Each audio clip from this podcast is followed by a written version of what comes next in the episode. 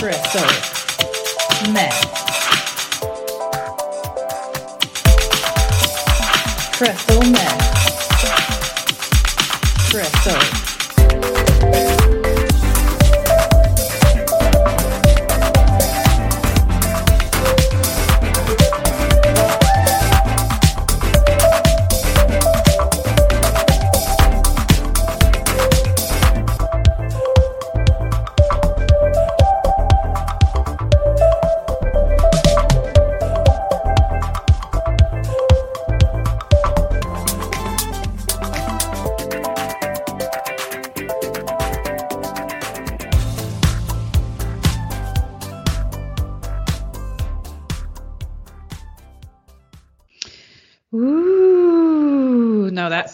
Cheesy. So. Arr.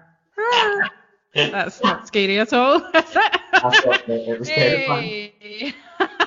Are you terrified? Well, yeah. Well, welcome to our Halloween special. Uh, Yasmin is Mm. not here because she's just forgotten she's gonna have dinner with her sister. That's basically the truth of it. So it's just me and Mark. Actually, I'm the gonna- is that um, the spirits of Native American people dragged her into the television and are holding her prisoner in an alternate dimension somewhere.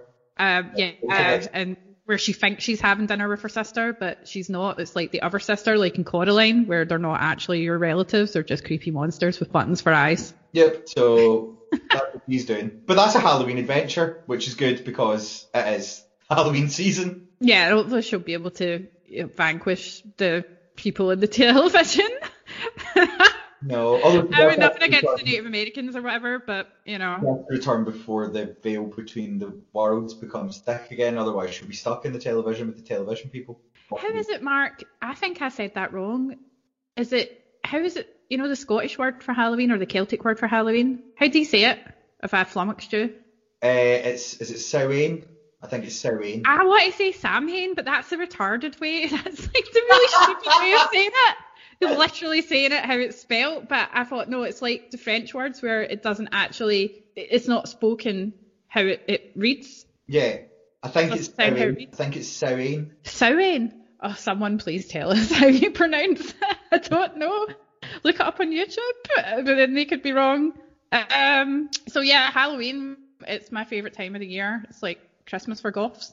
Yep, I also love Halloween. It is a jolly, jolly, wonderful season of happiness and and just wonder and and yeah. Certainly better than Christmas time, which I detest. I really do. I really absolutely hate Christmas. And if the government say it's cancelled, it'd be the best news ever for me. Let's.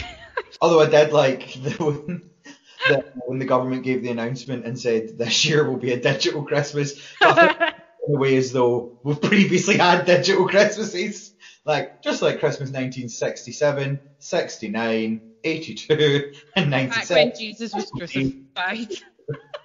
when Jesus was crucified on TikTok. Because it is a digital Christmas. I don't know. I don't really know. crucified isn't Christmas, is it? We're not we're not celebrating the death of Jesus at Christmas, that'd be funny, wouldn't it? It's more like the birth of Jesus, except he wasn't born on the twenty fifth of December because that's just Saturnalia. Yeah. And Really again the Christians want to just ruin everyone's fun. We're having a digital pagan winter holiday. Yay! Yay!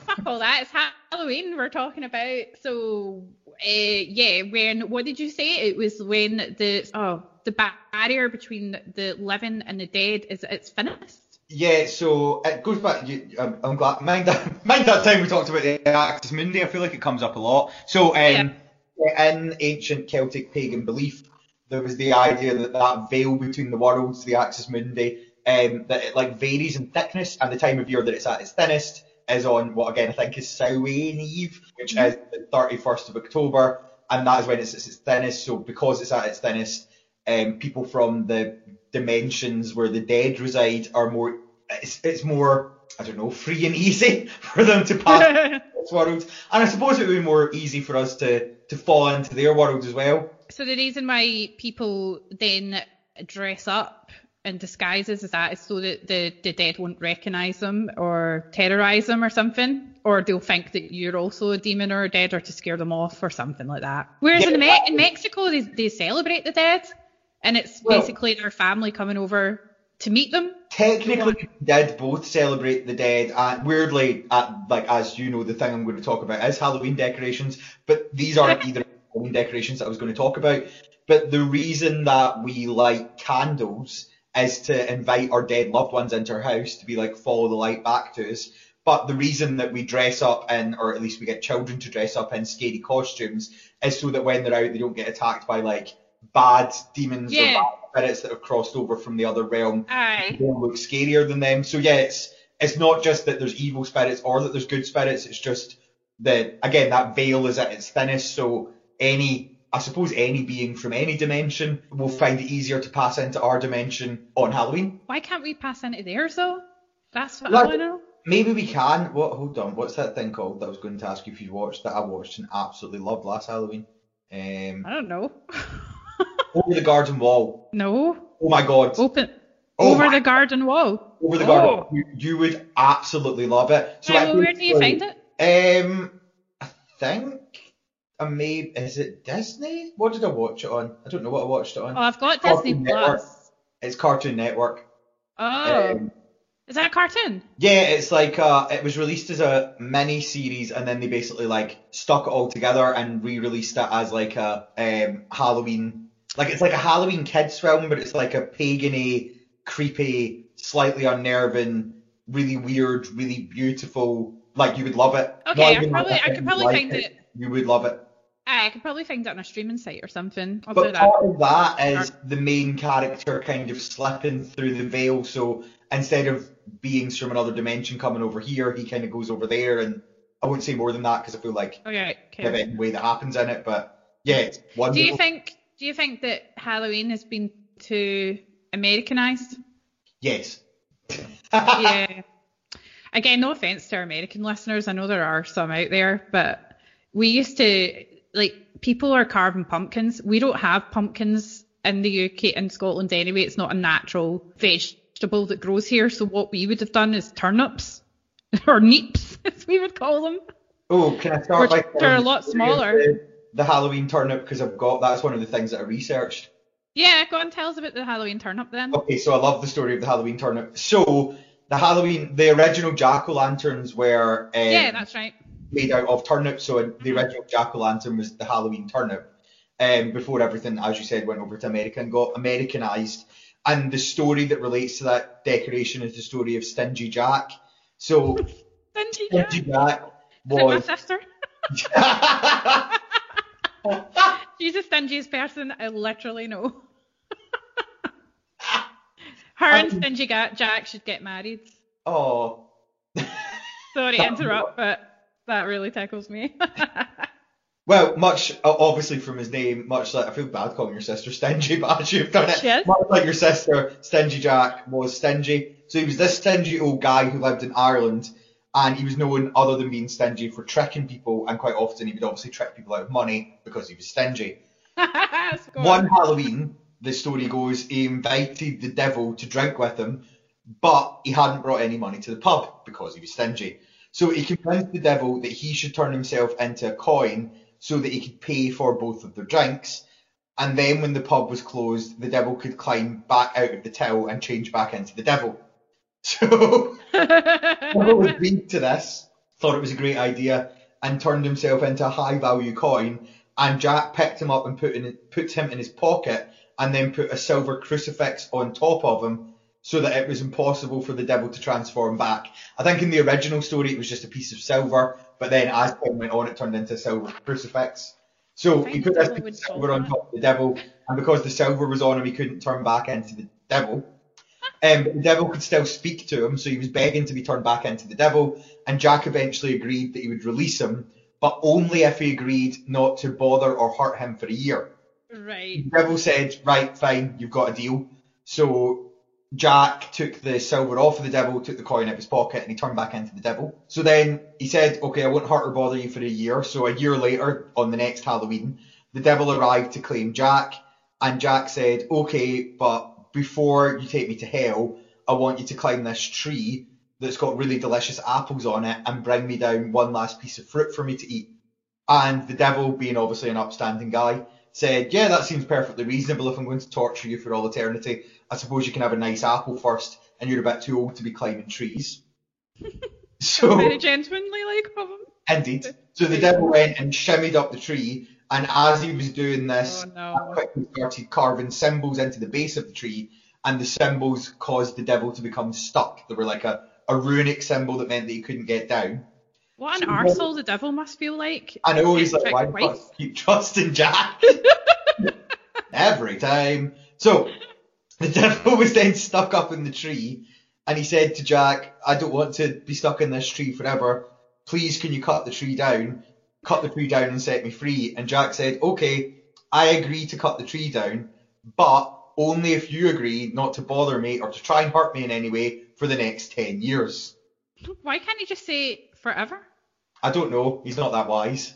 No. So the devil said, Yep, that's fine. I'll let you be for 10 years. So Jack went and got his axe and he cut down the tree. Him and the devil shook hands. It was all good. Until the following Halloween when Jack died of natural causes, not from the devil. So when he died, he went to go to heaven and he got told that he couldn't go to heaven. Basically, because, to cut a long story short, God thought he was a knob. So God not getting into heaven. He seemed like an absolute dickhead. But because he'd made his deal with the devil to say that the devil couldn't bother him at all for the next 10 years, Right. that meant that he couldn't get into hell. And actually, it wasn't even that he couldn't get into hell for the next nine years, because the devil had to take him on the moment of his death, so he could just never go to hell at all. So that meant that he was just stuck on the earth as a wandering spirit, only able to wander the earth at night. Now, the devil, again being an upstanding guy, felt bad for Jack and thought, do you know what? He is a bit of a dick, but he is my friend. and it was quite, quite funny. Thought, I'll give him some things to keep him, you know, Yeah. to, to travel about safely in the dark as a spirit. So he gave him an everlasting turnip that would never rot, and he hollowed it out and put in it an ever burning candle. And now, according to the legend, Jack wanders the earth every Halloween ca- carrying his lantern to light his way. And that's why we put the candles traditionally for the flame to draw our families in inside of the hollowed out turnip because that's like a sort of mark of respect to Jack in his story. I love that story. I like Jack, respect. And you know what? At least the devil can take a joke. Yeah, I mean, God's God's just like, oh fuck, I'm not even gonna take the chance. But the devil's I like, ah, enough, you got me. God's the worst person in that story. yeah. Yeah, the devil's really sound. Like the devil comes across really well in that story. he does. I imagine him quite looking quite um suave, like with a pencil thin moustache and a really skinny kind of uh, like black suit with a skinny tie. I also imagine him, yeah, dressed really well and like really, really skinny, like Yeah. and hot. Yeah, Yeah, stuff like like the skin tree going like, oh come on. Come on. okay. oh well, I like I like that. But, um, turnips are very difficult to carve out as well. Like at least with a pumpkin, you can easily scoop out the soft flesh underneath. With a turnip's fucking solid, so Yeah. really you've got to really carve that shit. Like Even like dicing a turnip to make like Oh. stewed turnip or a, stur- a, tur- a turnip or a turnip casserole, whatever is murder. Actually trying to carve a face shaped hole in it so that you can like that is commitment to drawing your dead loved ones back to your home. that's definitely. Do you do it? Do you do any Halloween decorations? I haven't this year in my house, but I'm gonna dress up in a costume and maybe pray to Baphomet. Normally I do. Um, I don't know if I will this year either, but I do have. I've got like um, giant synthetic spiders, like huge And Oh, speak. webbing, so I might put that up. And then I've got um, like sort of well Day of the Dead um, type makeup that I might do for work on Friday. Last Yeah. year at Halloween, um, I went into work dressed up as a a, a queer mare person. Why don't you dress as Carole Baskin this year and Ooh. carrying her dead husband? But much like the devil, is it scary to dress up as Carole Baskin because she's Well, she fed her husband to the tiger, so yeah. um, you, if he was my husband, I would have fed him to the tigers too. well, there you go then. Speaking of spiders, um, I, I read that there's a legend about spiders at Halloween that if you do see a spider in your home on Halloween, not to kill it because it's actually your loved ones coming back to say hello.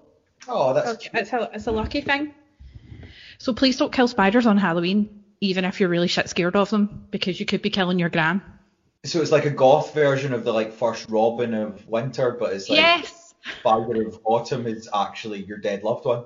Yeah, so it could be a spider or a bat or something, or a raven, anything like that that comes in your house or appears near you at Halloween is like, yeah, the robin, you know, the robins are associated with dead relatives. Well, in Halloween, it's the spider specifically. Uh, The other reason that they have bats is because before, like pre Guy Fawkes, bonfire night didn't exist. It also used to be Halloween. So one of the other traditions was to burn a big bonfire and for everyone to gather around it.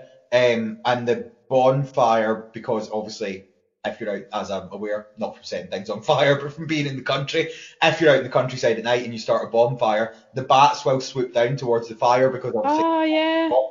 and they basically have like a feeding frenzy. So on Halloween, traditionally in Scotland and Ireland, we used to have the massive bonfires outside, and everyone would gather around in the community, and then there would be like a frenzy of bats round about it. So that's another reason why we have bat decorations that we hang up at Halloween to sort of And I just remembered. I just remembered from watching that um, that the haunting of Blythe Hall. Remember they talked about why it was called a bonfire? It was actually the bone fire because they would throw bones in, and it was like they would burn all their past problems in the bonfire as a sort of rit- pagan ritual. I'm glad you remembered that because in my head, when I was saying the thing about the bonfire there, I was like, it's some sort of pagan ritual, and I can't remember what it was. Yeah. yeah that is what it was. So it's a way of burning away the past burdens that you've been carrying. Burning bones, fire purifies, Fire does purify. but it That's also true. burns like a bitch. oh, this is. I've, I'm just looking through these daft facts. So there's one that says if you see a witch on Halloween, like how would you know it was a witch? Are you talking about a stereotypical witch on a broom or whatever, or just an actual like witch, white witch or something? It says if you put your clothes on inside out and walk back. Ah, that's how to summon a witch. So if you put your clothes on inside out and walk backwards, you'll see a witch at midnight. I don't know why.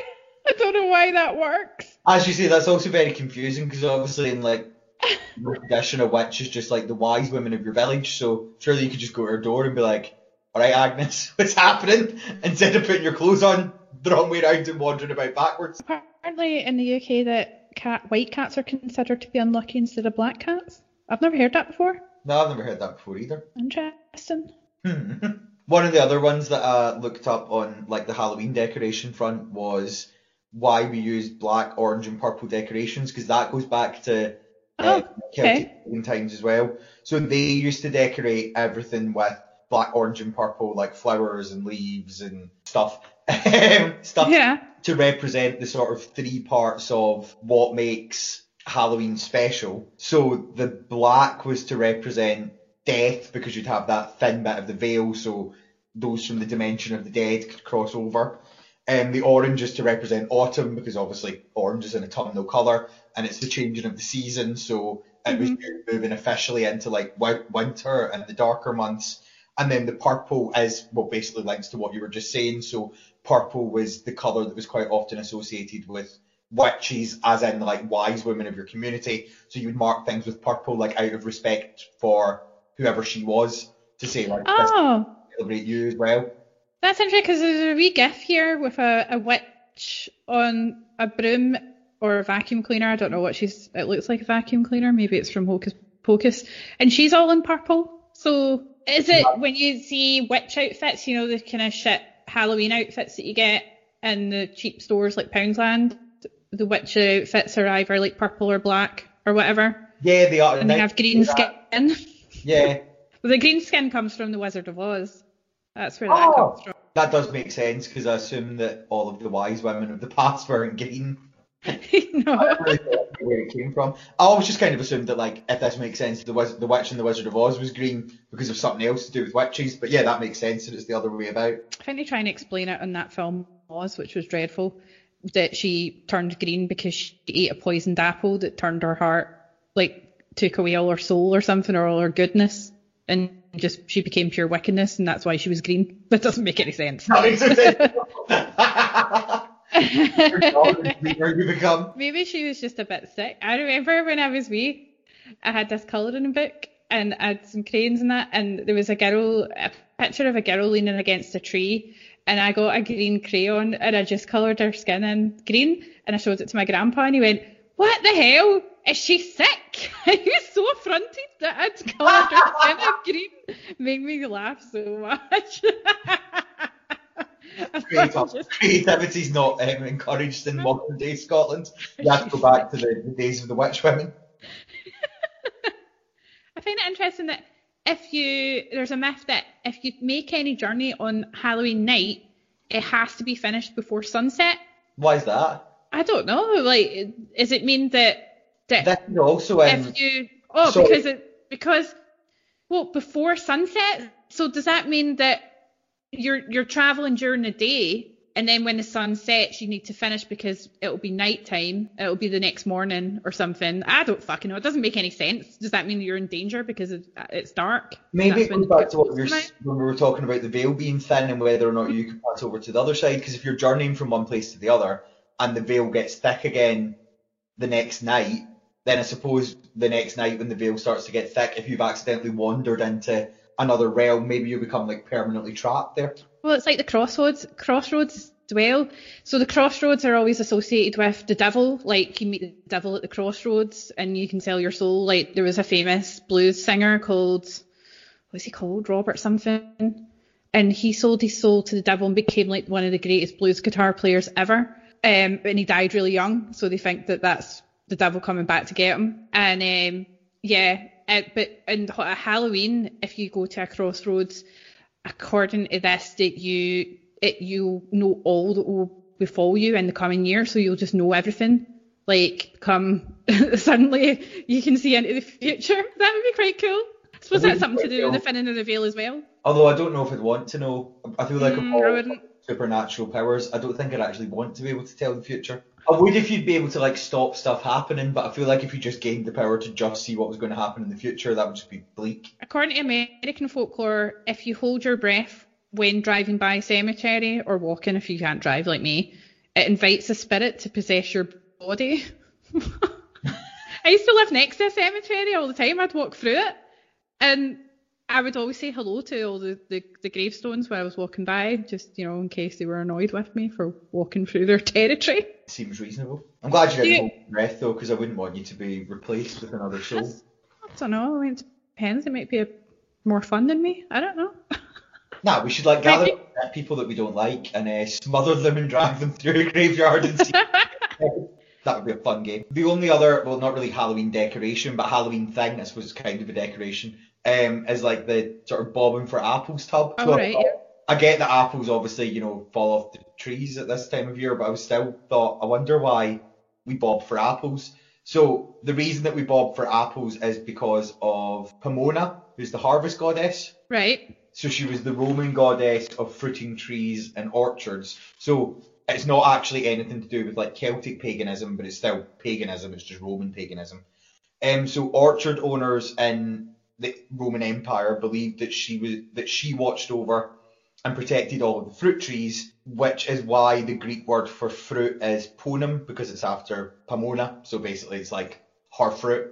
Um, she was considered to be a great beauty, and many men and many gods tried to woo her, but she wasn't into it because she was too busy pruning and uh, grafting plants. Uh, the last bit of that is a direct quote, which I quite enjoyed. Yeah, she was just too busy doing her hobby and couldn't be bothered with all that. uh, this all changed when she met her now husband, Ver- Vertumnus, who's the god of gardens, which makes sense because I can see what they would have in common. Um, and so, in order, of like, basically to celebrate both of them in their marriage, traditionally in like ancient Rome, every autumn the April of the Roman Empire would celebrate the love of Pomona and Vertumnus. Oh, Pomona, yeah. Festival. Mm-hmm. And this would take place at the very end of October, and it included uh, bobbing for apples because of her love of apples. So they basically used to put out like a big wooden crate, fill it with water, fill it with apples, and then get the kids of the village to bob for apples and say, "Oh, like you've won one of Pomona's ponums, which is basically like you won one of the apples that she loves so much.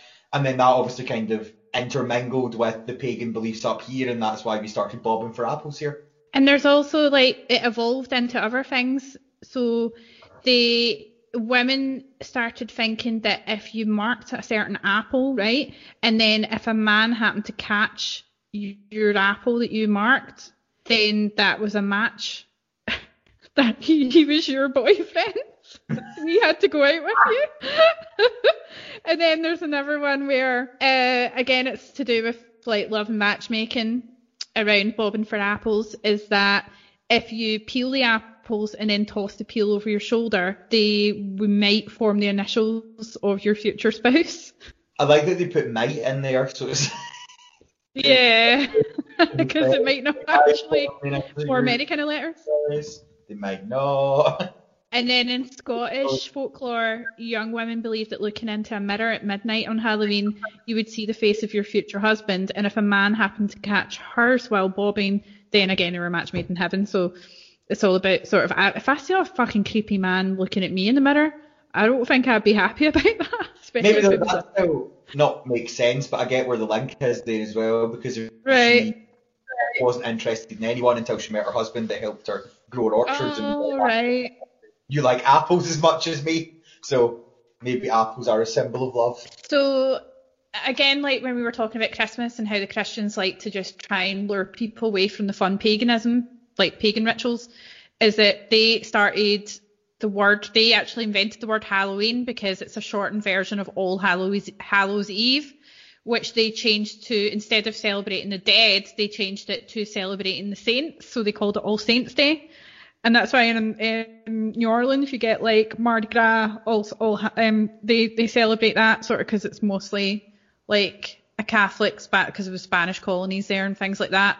So it's mostly a Catholic invention, Halloween, the yeah. word.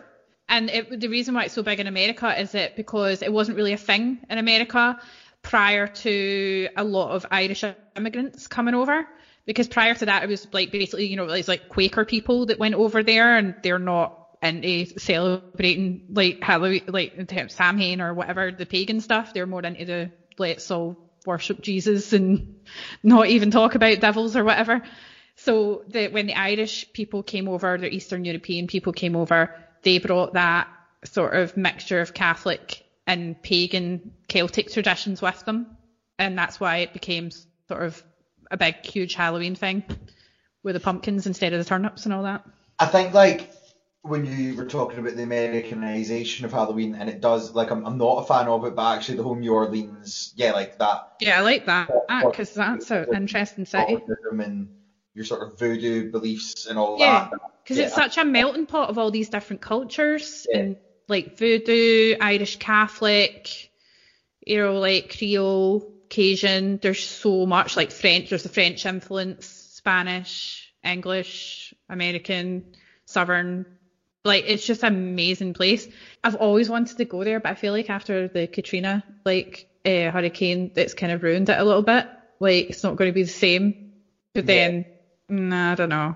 I, I guess it can't really kill the spirit. The vibe, like yeah. I always feel like when I see it on television, especially seems a bit dangerous. Here, Mm-hmm. Yeah, like in a good way. Sexy danger. Yeah, like I kind of, I don't know, I don't want to romanticize danger and stuff. Like, I'm sure there's it, there's people that get attacked and stuff everywhere in cities, but New Orleans just seems that kind of, I don't know, kind of like sexy danger, like you said. I don't know yeah. how else to describe it. like a thrilling place to be. Like, it's, it's like got like, in, yeah, there's so much shit that happened there like there's that um, Marie Laveau who is she the voodoo queen? Marie yeah, Laveau. The, the and queen and then there's that Madame the French woman. She was an American Horror Story as well. It was Kathy Bates that played her.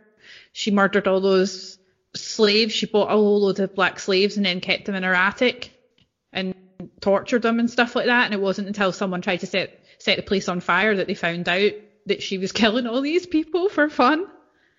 And even back then, it was like still quite, although like slavery were like slaves were considered people's property and stuff like that.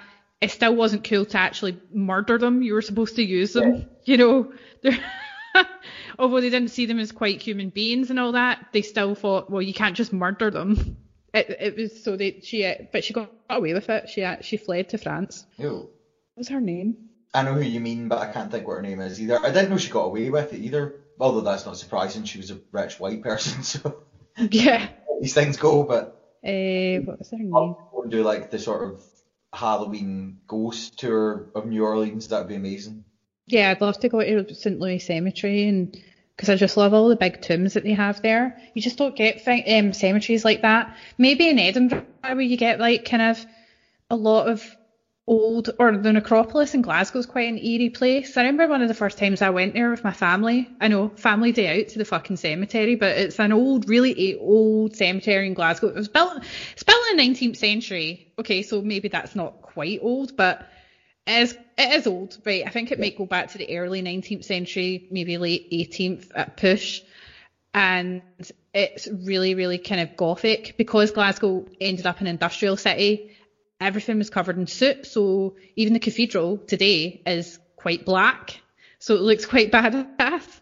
And um, all the, the these big massive tombs, like elaborate tombs in Glasgow necropolis, are all quite covered in soot, so it looks really goth. And it's quite eerie. I think when I went there once with my parents, I just got this really strange feel. And it wasn't just me. My dad said, "Do you not feel a bit creepy, like a creepy vibe around here?" But then I visited it like several times after that, and I didn't get that feeling. I saw a deer once, which was weird. I love it there. I always find it quite calming when I'm there, and I like that it's I must have picked something weird up that day. slightly not twisted as in like a twisted place to visit, as in if you get what I mean, because you've been there, literally twisted, like it seems to be built kind of Yeah, up and on a slight it's on a hill. doubles back on itself. It's it's cool. I'm a big fan. Our name was Delphine Lalaurie, the oh. woman who killed the slaves. That's a- Lalaurie. shouldn't have done such awful things. Oh, she's actually one of the worst people ever. But and she, oh, she's in St Louis Cemetery, so she must have went back because she fled to France. Oh no, no, she did. She died in France on the seventh of December, 1849, but she was buried back in New Orleans. What? Well, that's weird. I know. Why go to the trouble and shipping your body all the way back over to New Orleans? I don't understand that. No. But speaking of cemeteries, right? Um, I want to talk about the Greyfriars Cemetery in Edinburgh because Edinburgh's like probably most known for like fucking Harry Potter and all that. That's where Harry Potter was conceived and blah blah blah. Or Greyfriars Bobby. Or most recently, it was in what the Marvel movie. what was it? Endgame? Was it Endgame, or was it one before that? Oh, so what? Um, You know, oh, Vision, Vision, and um, the Scarlet Witch yeah, was there on honeymoon. um, yeah, so the old town in Edinburgh is really interesting. There's a, a lot of ghost tours around there, and I've been on quite a few of them. And there's the famous Greyfriars uh, Cemetery, and it's said that there's so many people buried there that bone pits can open up and actually like come up through the grounds because there's that many layers of people under that. They were just put on one on top of the other when they ran out of space Lovely. and they still come up through the grounds. and the story is that there's a famous part of the cemetery. It's towards the back and it's cordoned off and it was it's it's famous because there's a there's a, a catacomb called the Mackenzie Poltergeist. Now it's not where this guy there's a a, a really arse like a really bad man right called George Mackenzie and he, he was around about the time of Charles II, sort of the 17th century, mid 17th century and there was like because Scottish people were very Presbyterian, and King Charles II, although he wasn't completely, he was a Protestant, he sort of sided more towards Catholicism, whereas in Scotland we were always very, very towards like Calvinism, very strict, no fun Presbyterianism, and there was a lot of protest. that they didn't want to follow the sort of Church of England's kind of um, way of doing things in the church or their Bible. So they were called the Covenanters, and they rebelled against the, the king. And he sent this guy who's who was whose job it was was basically to round up all these uh, Covenanters and basically kill them, execute them, whatever, get rid of them. So he rounded up a whole bunch of them and shoved them in this prison, what at the time where where Greyfriars Cemetery is. It, he locked them up in there and basically started. They, they had they led an absolute miserable life. They were pretty much slaughtered or just left there to rot. So it's got a really really dark atmosphere in there, and they actually have locked it off because in one of the the tombs in there or one of the prison cells, there's a poltergeist, and it's been known to hurt people, attack people, particularly if you're sensitive. So if you're what's known as what they described it as, if you're what's called a conductor, it'll be attracted to you. It'll make a beeline for you. So if you're standing in that tomb, you will sometimes, if you're a conductor, you'll feel like really cold, or you'll get headaches, or you'll feel as if someone's touching you. One guy even had his trousers pulled down. He was standing by the. I remember the alien that scanted that guy. I can't believe there's and aliens out there scanting people. Poltergeist scanted him. Oh, his arm. He said if you're a bit sensitive, obviously knew you meant like six sense sensitive, but uh, you mean like if you're a bit like, oh, I don't really like going in cold places, and then he scans you, like loser. So this guy, George Mackenzie, who's an absolute bastard, right? Treated the prisoners like shit and just killed loads of them, uh, just for you know religious persecution. He's also buried in a tomb in Edinburgh, but he's got a bit of a more of elaborate tomb, and they they call it that's why they call it Mackenzie Poltergeist because it's just associ- associated with him, but he's not the actual poltergeist. And the reason the story is, if I remember when they said how the poltergeist came about was I don't know, sometime in the kind of maybe the 70s or something, there was like a a groundskeeper for the the cemetery of you know like a guardian or whatever, a watchman, night watchman or something, and he, he wandered in to this part of the cemetery where the Mackenzie prison was, and he went into the tomb and he fell down a hole and he got stuck in mud and it was like full of bodies and stuff because like I say the bodies just come up under the ground um, at the, the cemetery and he was that freaked out and scared and he was so like under emotional stress and everything that he released a bunch of fear pheromones which then turned into a poltergeist. That's their theory.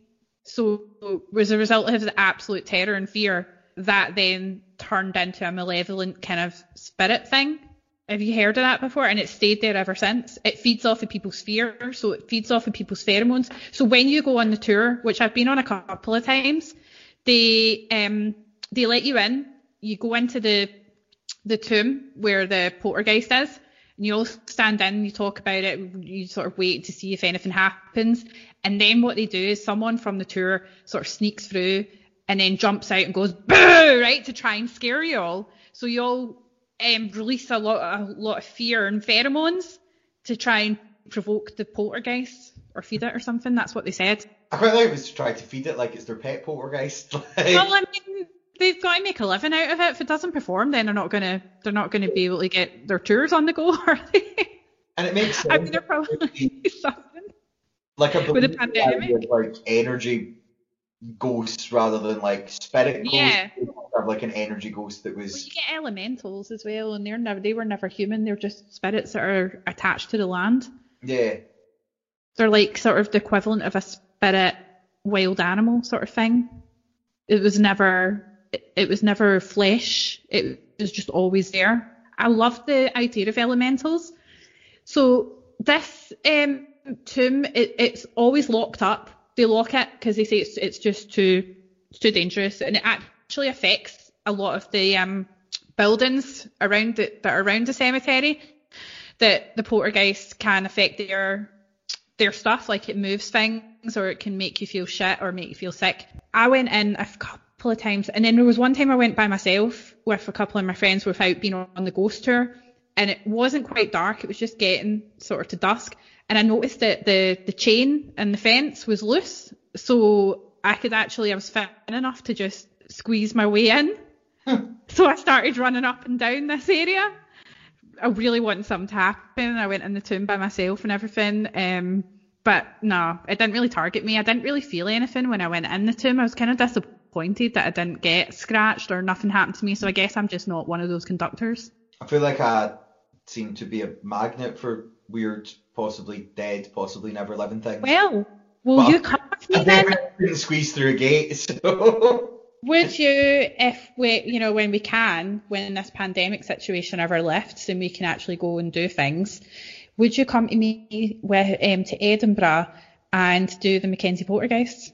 Yeah, hundred percent. And I really hope that he scants you. I wearing a tight trousers. Have you ever been on the ghost tours in Edinburgh? Because you can go down the vaults where they discovered like streets underground that were sealed off because of the plague. So, and again in the 17th century in Edinburgh, there was a lot of plague, and there was quite a lot of high-rise buildings in Edinburgh at that time where people would just live on top of each other and they would throw their shit out the window and stuff, and you'd have to watch out. And um, there was a, a, certain area in, um, in Edinburgh that had a particularly bad um, plague outbreak, and it was it was kind of underground. They had like shops and things like that, and little people lived there, and there was Mary King's Close as well. And then they were all because they had the plague, they just sealed it off, basically bricked them in. They weren't the quarantines, a bit like now. and they were just left there to die. Uh, and then they discovered them later on, like, and then they take people down there, and they're supposed to be incredibly haunted. And I, I've said this before when I was down in the vaults. I heard there was no one in the room we were standing in front of, like there was no one behind me and my boyfriend. Everyone else were huddled in the hallway. Um, and me and my boyfriend were standing in front of this entranceway to this room, and we could hear what felt like stones being thrown in, on the floor, and we could hear them like at our feet, but there was nothing there. That's the only weird thing that's happened in that place. I like I'd like to go on that as well. I've actually gone to go on it twice, and both times I didn't get to go on it. The oh. first time when I went to go on it, we got there and went to book in to go on the last walk, and they said it was already fully booked. And then the second time we went, um, we went a bit earlier so we'd be able to get booked in, and we went. They said that there wasn't enough interest because it had been pouring all day, so they just cancelled the last one. So. Oh man. Because I could have stayed overnight in that Mackenzie Poltergeist because it was a girl that I was um, quite friends with. I met, I, I sort of, like in the early days of the internet, because I was a massive fan of um, the Vampire Chronicles and Anne Rice, I would go on in school when we were selling in Duncanrig, I would go to the library and I would just go on like Anne Rice forums, Vampire Chronicle forums, and this girl would pop up. She called herself Claudia Reeves, that was her like avatar name. And I started talking to her and I found out she was from Edinburgh. So I was like, oh, right, I'm from East Kilbride, blah, blah, blah, blah. Why don't we meet up? You know, I'll meet a complete stranger over the internet, no idea what you look like or whatever. I, met her at Glasgow uh, Central and she was lovely. She was a wee bit older than me, but she was so nice. Uh, and yeah, um, so she knew someone. She lived in Edinburgh, and she knew someone. She personally knew the person who ran the Mackenzie Poltergeist tour, and they said that yeah, if you want to come back um, again later, you can sit and we could do a visual overnight, actual sleep in there, like stay oh, there. I would have loved to have done that. Yeah.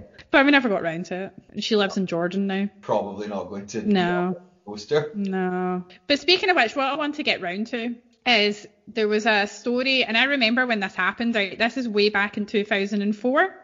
So there's a story about um, a couple of wee scallies like wee Neds who avoided jail for violating a tomb and beheading the corpse of ah. Mackenzie.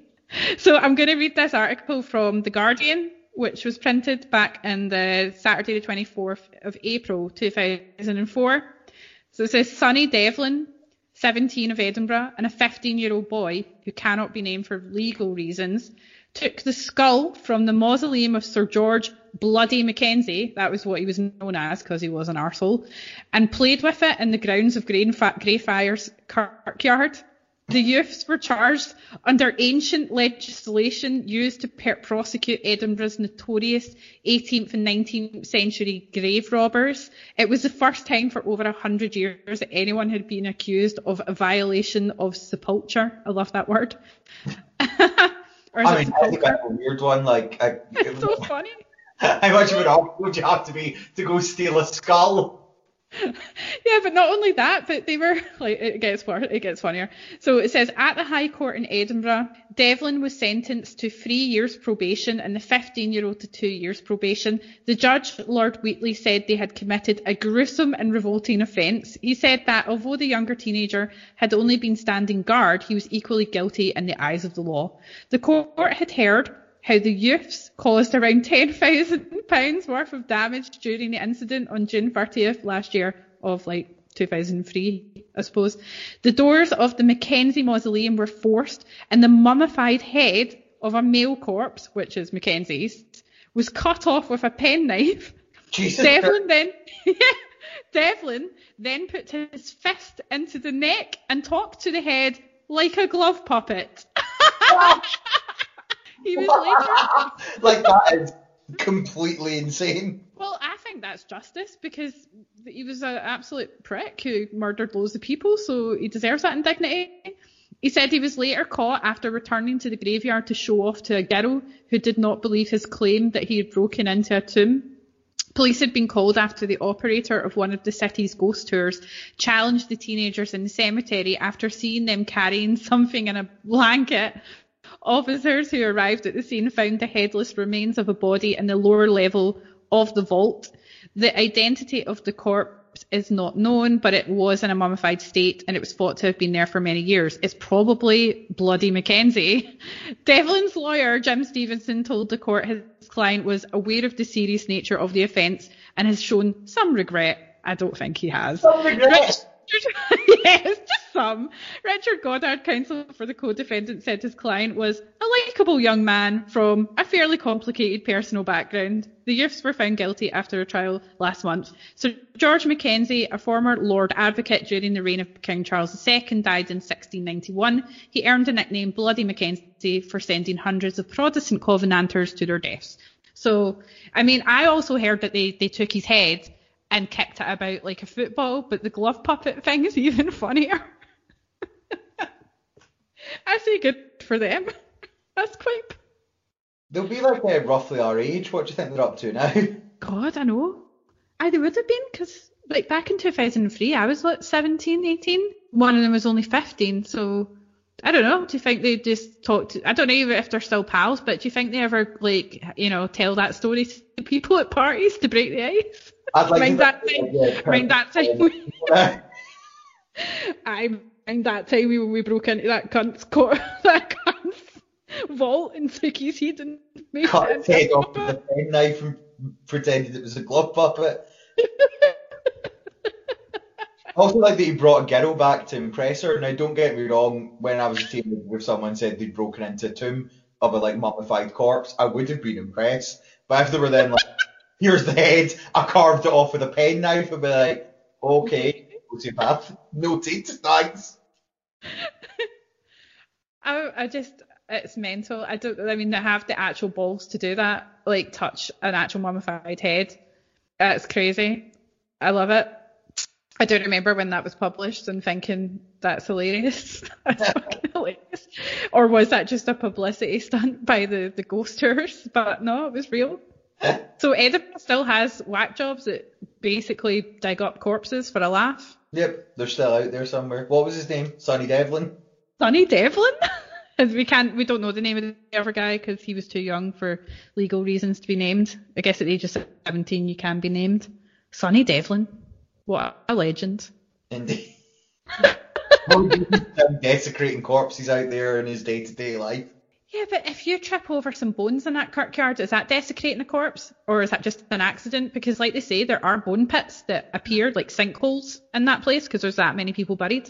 No, I think if I trip over some bones, that's an accident. But if I then pull the bones out of the ground and start whittling them, a knob or something. I'm just making a dildo out of this guy's and It's fine. he was what he would have wanted. Oh, So that's fun. How- I think Edinburgh would be a fun Halloween place. themed story. Yeah, yeah. Um, I kind of miss the old town in Edinburgh, um, but I don't like the new town. It's shite. But there seems to there's a lot of pricks in Edinburgh, to be honest. It's really hard to find a Scottish person there that isn't some sort of English wanker. So, you know, you can't. It's very. It, I think there's a, there's a divide between Glasgow and Edinburgh. Basically, Glasgow's more like the sort of I don't know Fun. working man, working yeah socialist city, yes city, and Edinburgh's like the full themselves snobby bastard city that vote Tory. They've literally the only Labour Party member for Scotland, the only Labour MP in Scotland is always voted by Tory um, Tories for um, somewhere in Edinburgh. I just don't get it. Yeah, that's confusing. Honestly, think that they should move the capital of Scotland from Edinburgh to Glasgow because we're more pa- patriotic as Scottish people than people in Edinburgh. We're I think just they should move it somewhere really random just for fun, like make the Dundee, Scotland. Trin. Trin, Trinoir. Yay, Halloween. Fucking Yeah, love it. Indeed. I don't think it should just be for kids. No. I think it's wasted on children. They can fuck Yeah. right off. Yeah, and I really, I always object to like people who dress up as like princesses on Halloween. I don't think you should dress up as anything other than something that's evil because that just defeats the whole purpose if you're dressing as like a fluffy bunny or something or a Uh, sexy version of something. No. Bunny, a sexy cat, a princess, then um, evil being Oh, we're the Spice Girls. world beyond the veil should drag you into the world beyond the veil for all eternity because you're not dressed scary enough to frighten them off. Exactly. You should be picked off by the, the bad spirits because you haven't disguised yourself enough. Yeah. Oh, well, like Dita Von Teese, who's the famous burlesque dancer with the black hair and everything, she, um, for her Halloween costume, she actually dresses as what she calls a normal person because no one recognises her. That's her idea of like horror is to dress like a blonde bimbo, you know, one of those Instagram people, or like Paris Hilton with like joggies, you know, like juicy couture, juicy couture, um, velour sweatpants and stuff like that, and a baseball cap. That's what she does for Halloween. Maybe I should dress as a shit person for Halloween this year. Who would that be? Your headmaster, headmistress. Oh, okay. I once dressed up as a, a psycho sailor one year for Club Noir. Club Noir was a burlesque club, um, a burlesque club night in Glasgow. Uh, It was only on like at Halloween or New Year. They would put on shows, but their Halloween was the most famous one that everyone loved to go to. And I dressed up as a psychopathic sailor. It was one of my favourite outfits ever. So just basically just got a sailor um, sailor outfit with a hat and everything. I, I frizzed up my hair. I crimped my hair and then frizzed it up, so I looked insane. Did like crazy makeup, and I had like cuts, like what looked like cuts on my face and stuff with blood coming down. And then I had like a big meat cleaver, and then I had a fake hand that I'd just chopped off that I'd like put round a chain or around my neck. So I was wearing it as a trophy, and that was my outfit. I'm a big fan of that. I went uh, once as a like gondolier driver that had drowned, and it was one of my favourite costumes. Just because I spent an absolute fucking age on the makeup, and I think it genuinely looked like I was a drowned corpse. Yeah, see, I like that. Like my, I had a whole backstory for my my costume, my character. That you know, I was on a ship and I just all of a sudden just flipped and decided to murder everyone on board and keep their hands as like a trophy. Whereas, what was it behind the? What was your Why did you come up with the drowned gondolier? I think that's really cool. Uh, basically because I decided that I quite like gondolier, like um, boatsmen's hats. So I bought, yeah. and I made up a costume from there where I was like, well, I suppose the most likely way for one of them to die would be if like their boat capsized, and then I like basically just did drowned person makeup, decided that I'd fallen in the water and not been recovered. Were you all like kind of bloated look? I don't know how you can make yourself look bloated, like kind of grey. Yeah, Um, did you myself like did you make yourself look wet? Did you Yeah. wear damp clothes? I, I um like put dye on the clothes and I like put my hair down with gel so that it looked like it was soaking and then I did like bluey grey makeup but I did it more bluey towards the edges and more grey the further you got in and I had I basically like went over all of my veins with like a really really dark blue makeup pencil before I put on the blue and the grey makeup so that you could see all of my veins like really really clearly under it put lots of heavy like makeup on my eyes and on my lips, so they look kind of dark and puffy at the same time. I was very happy when it was done. Right, you need to post that on our our page if you've got any um, pictures of that. I'll post some of my costumes. Somewhere. Right, we're gonna post our Halloween costumes on our um our Facebook group. So if you want to share yours as well, would love to see them. So just pop it on the page.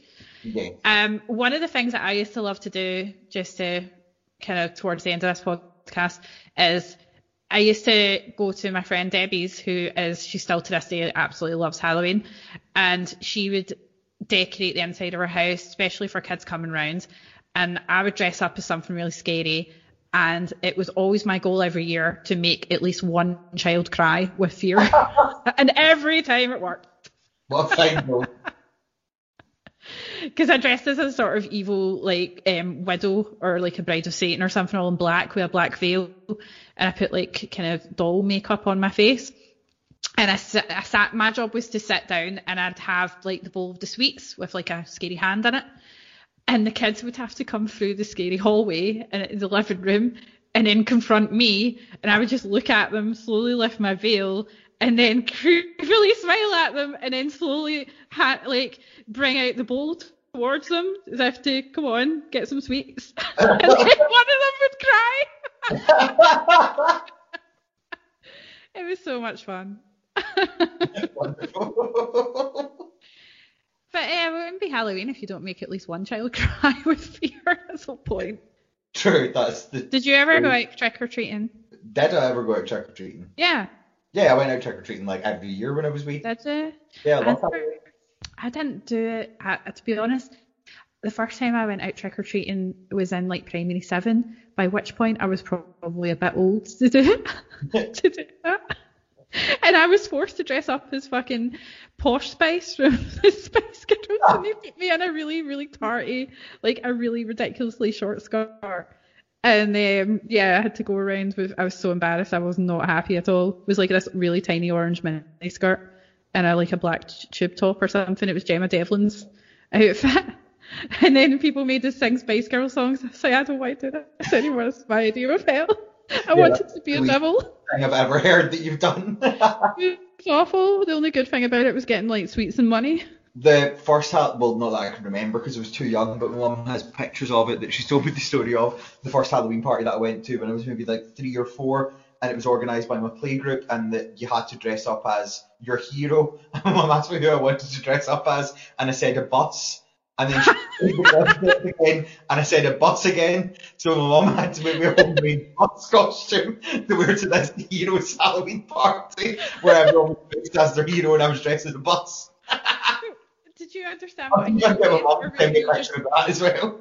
Yeah, please. I remember I think my parents like took Halloween discos when I was young as a way to torture me my sister. Because one time my dad covered me in like he actually wrapped cardboard around my legs and my arms and that and made me a stupid cardboard hat. And then he gleefully just um, entombed me in this cardboard by getting sellotape and wrapping it around my legs and arms and that, so it was that tight. And he said, "You're a, you're um you're a robot." I couldn't fucking walk. I couldn't do it. And then my mum one time dressed me as something that I really hate, which was like a, a clown, but not just any clown, a tramp clown. Like a home, actual homeless, disgusting clown. She made my face all dirty, gave me like what looked like a beard, dressed me up in an old like hobo shirt with like braces and stuff. I actually was, it was really scary to be fair, but it was horrible. And the, the, I think the laziest costume I ever made was just as a ghost, where I just took a big long big sheet, um, sheet of fab white fabric, cut holes out for eyes, put it over my head, and just put like a, a, a band, you know, a hair band over the top to secure it with that sh- that had light, and that was my ghost outfit. I wore like white jeans underneath. Still, yeah. I quite like. Posh Spice though. Oh no. I mean, it would would have been a paedophile's dream. Honestly, I was like 13. Fucking hell. Oh, Yeah, so that kind of put me off going trick or treating because I thought, nah, this isn't right. There's too many Jimmy Saviles in the world that that will probably just want to invite you in and molest you. There are unfortunately far too many Jimmy Saviles in the world. Mm-hmm. But well, that was fun. That was our Halloween special. Hope you all have a wonderful Halloween yourself. I think we finished off our Halloween special just on the note that there, there's too many. well, everyone, as they always say, at this Halloween time of year, there's too many pedophiles in the world. Peace out. do you think people do you think it's too soon that people dress up as Jimmy Savile? You know how people would dress up as Jimmy Savile before he was outed as an absolute king of the nonces? Yeah. And then did they not ban Jimmy Savile like costumes? But then you could still technically dress up as Jimmy Savile, and then your pal could dress as Michael Jackson, and another person can dress as Gary Glitter, and you could be like the pedo squad for Halloween, the monster squad. what a beautiful idea. Didn't someone have I'm sure someone had a Michael Jackson costume where it was like a little kid in front, like it was it was like not a real child, it was just like a, a dog level, and he was wandering around with like, but then when I went to Club Noir, the two guys I was with, um, Gary and his brother uh, Derek, he they were dressed as SS officers, but they sort of chickened out and they had to change the swastikas to like something else because they were a bit. They, they, they didn't want to get any trouble for wearing that. They felt a bit guilty about dressing as like you know SS officers, but it was pretty cool uniform. what did they replace the like, SS symbol with? They, they, no, they just drew an extra couple of like arms on the swastika, so it didn't look like a Nazi swastika. It just looked like a, I don't know, a random, Extension. you know, like yeah, extension thing. Not quite a swastika, a bit like a knockoff one. I don't know what I wanted you to say. Like they got I don't know. like iron on duck Smiley? and had like ducks on their uniform. oh. That's the whole point of Halloween. Like I say, you should dress as something evil and monstrous. So Jimmy Savile would come under that. Yeah, I suppose according to the ancient rules of Halloween, then yeah, Jimmy Savile fine, Michael Jackson fine, a Nazi fine. You have to dress something actually terrifying. Remember one year, someone uh, when I went to the Glasgow School of Art Halloween ball, someone had dressed some arsehole had dressed it as a as a, a mammogram, you know, for breast screening. Yeah. an actual box, like an actual machine, like. Yeah, you get perverts like that that try and pull that shit. it was always good, like because people at the Glasgow School of Art, um, Halloween Ball always made um really good effort with their costumes because we're all like mad artists. Yeah. So that was fun. It was a shame because I loved that place. It was so like bad. It was like really smoky before the smoking ban, and it was that like uh, the the floor would be like so grimy that your shoes would stick to the floor because it was so sticky with booze. Oh. Fun. I love those kind of places. But Memories of when we were young and also when we were allowed to go outside. yeah, that's true. Mm. Right. Well, I thought we- we ended it quite well on the Jimmy Savile thing, but now I don't really know what to say. Uh, I think we should now end. oh, what's our next topic? Oh, our our next topic is creation stories. Oh shit! So it is. Yeah, creation stories. So we're going to be talking about. next week, and she wants us to look at creation stories, so that's what we're going to look at. when she escapes from the poltergeist in television. Yes, I say she'll be back next week. We don't know. The veil may close up, and she may be in the poltergeist television forever. Um, and I think we should sign off by saying, if you're dressing as a slutty Nazi for Halloween, please send us your pictures. Yeah, and I'm away to go and worship Baphomet, the Lord on High, the Holy Goat. And I'm away to make a bone dildo. Happy Halloween. Yay! Bye. Ooh.